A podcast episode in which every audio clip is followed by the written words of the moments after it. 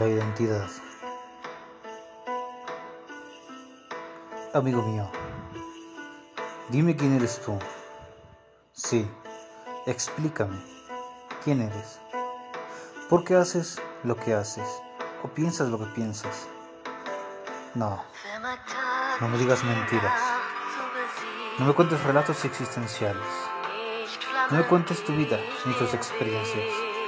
Dime quién eres, a ciencia cierta.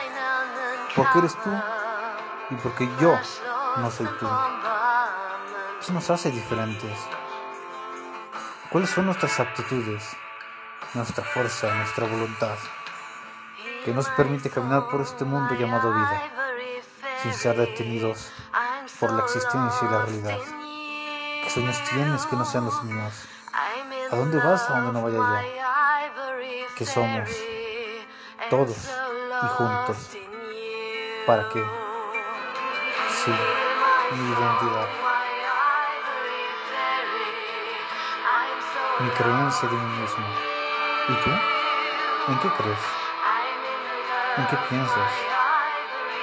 ¿En qué divides esa existencia? ¿De qué disiernes?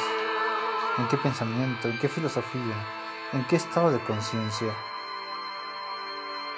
¿Cuál es tu identidad? ¿Y cuál es la mía? El filósofo es filósofo porque lo desea, porque quiere, porque piensa. El amor y la sabiduría, todos la pueden tener, seas lo que seas, seas quien seas y seas como seas. ¿Quién eres tú que no soy yo? ¿Qué sabes que no puedes saber? ¿Qué piensas que no puedo pensar? ¿Qué eres al final de ese camino escabroso en donde pisas que no pueda pisar yo? ¿Qué sientes que no pueda sentir? ¿Qué te hace diferente de mí? ¿Y qué nos hace diferentes a todos?